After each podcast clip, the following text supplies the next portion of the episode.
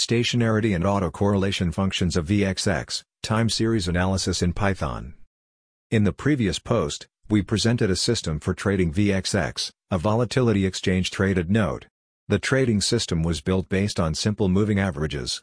In this post, we are going to examine the time series properties of VXX in more details.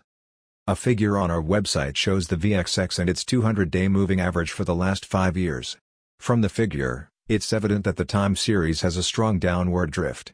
The cause of this downward drift has been discussed to a great extent in the investment community. It will not be a subject of this post.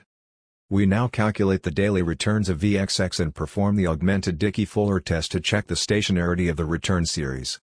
An augmented Dickey-Fuller test, ADF, tests the null hypothesis that a unit root is present in a time series sample. The alternative hypothesis is different depending on which version of the test is used but is usually stationarity or trend stationarity. It is an augmented version of the Dickey-Fuller test for a larger and more complicated set of time series models.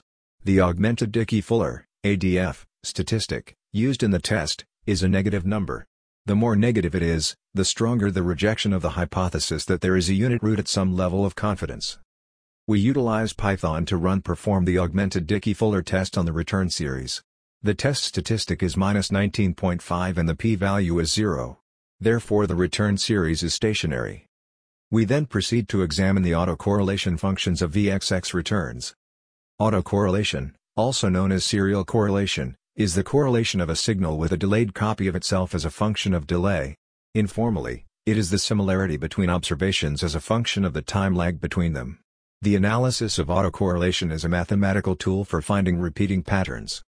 A plot on our website shows the autocorrelation, ACF, and partial autocorrelation, PACF, functions of VXX returns. It's interesting to note that VXX returns are positively autocorrelated at 3-day lag. It's well known that the stock indices are mean reverting in the short term. Here we observe the opposite, i.e. a trending property. Please go to our website to download the Python program and data file.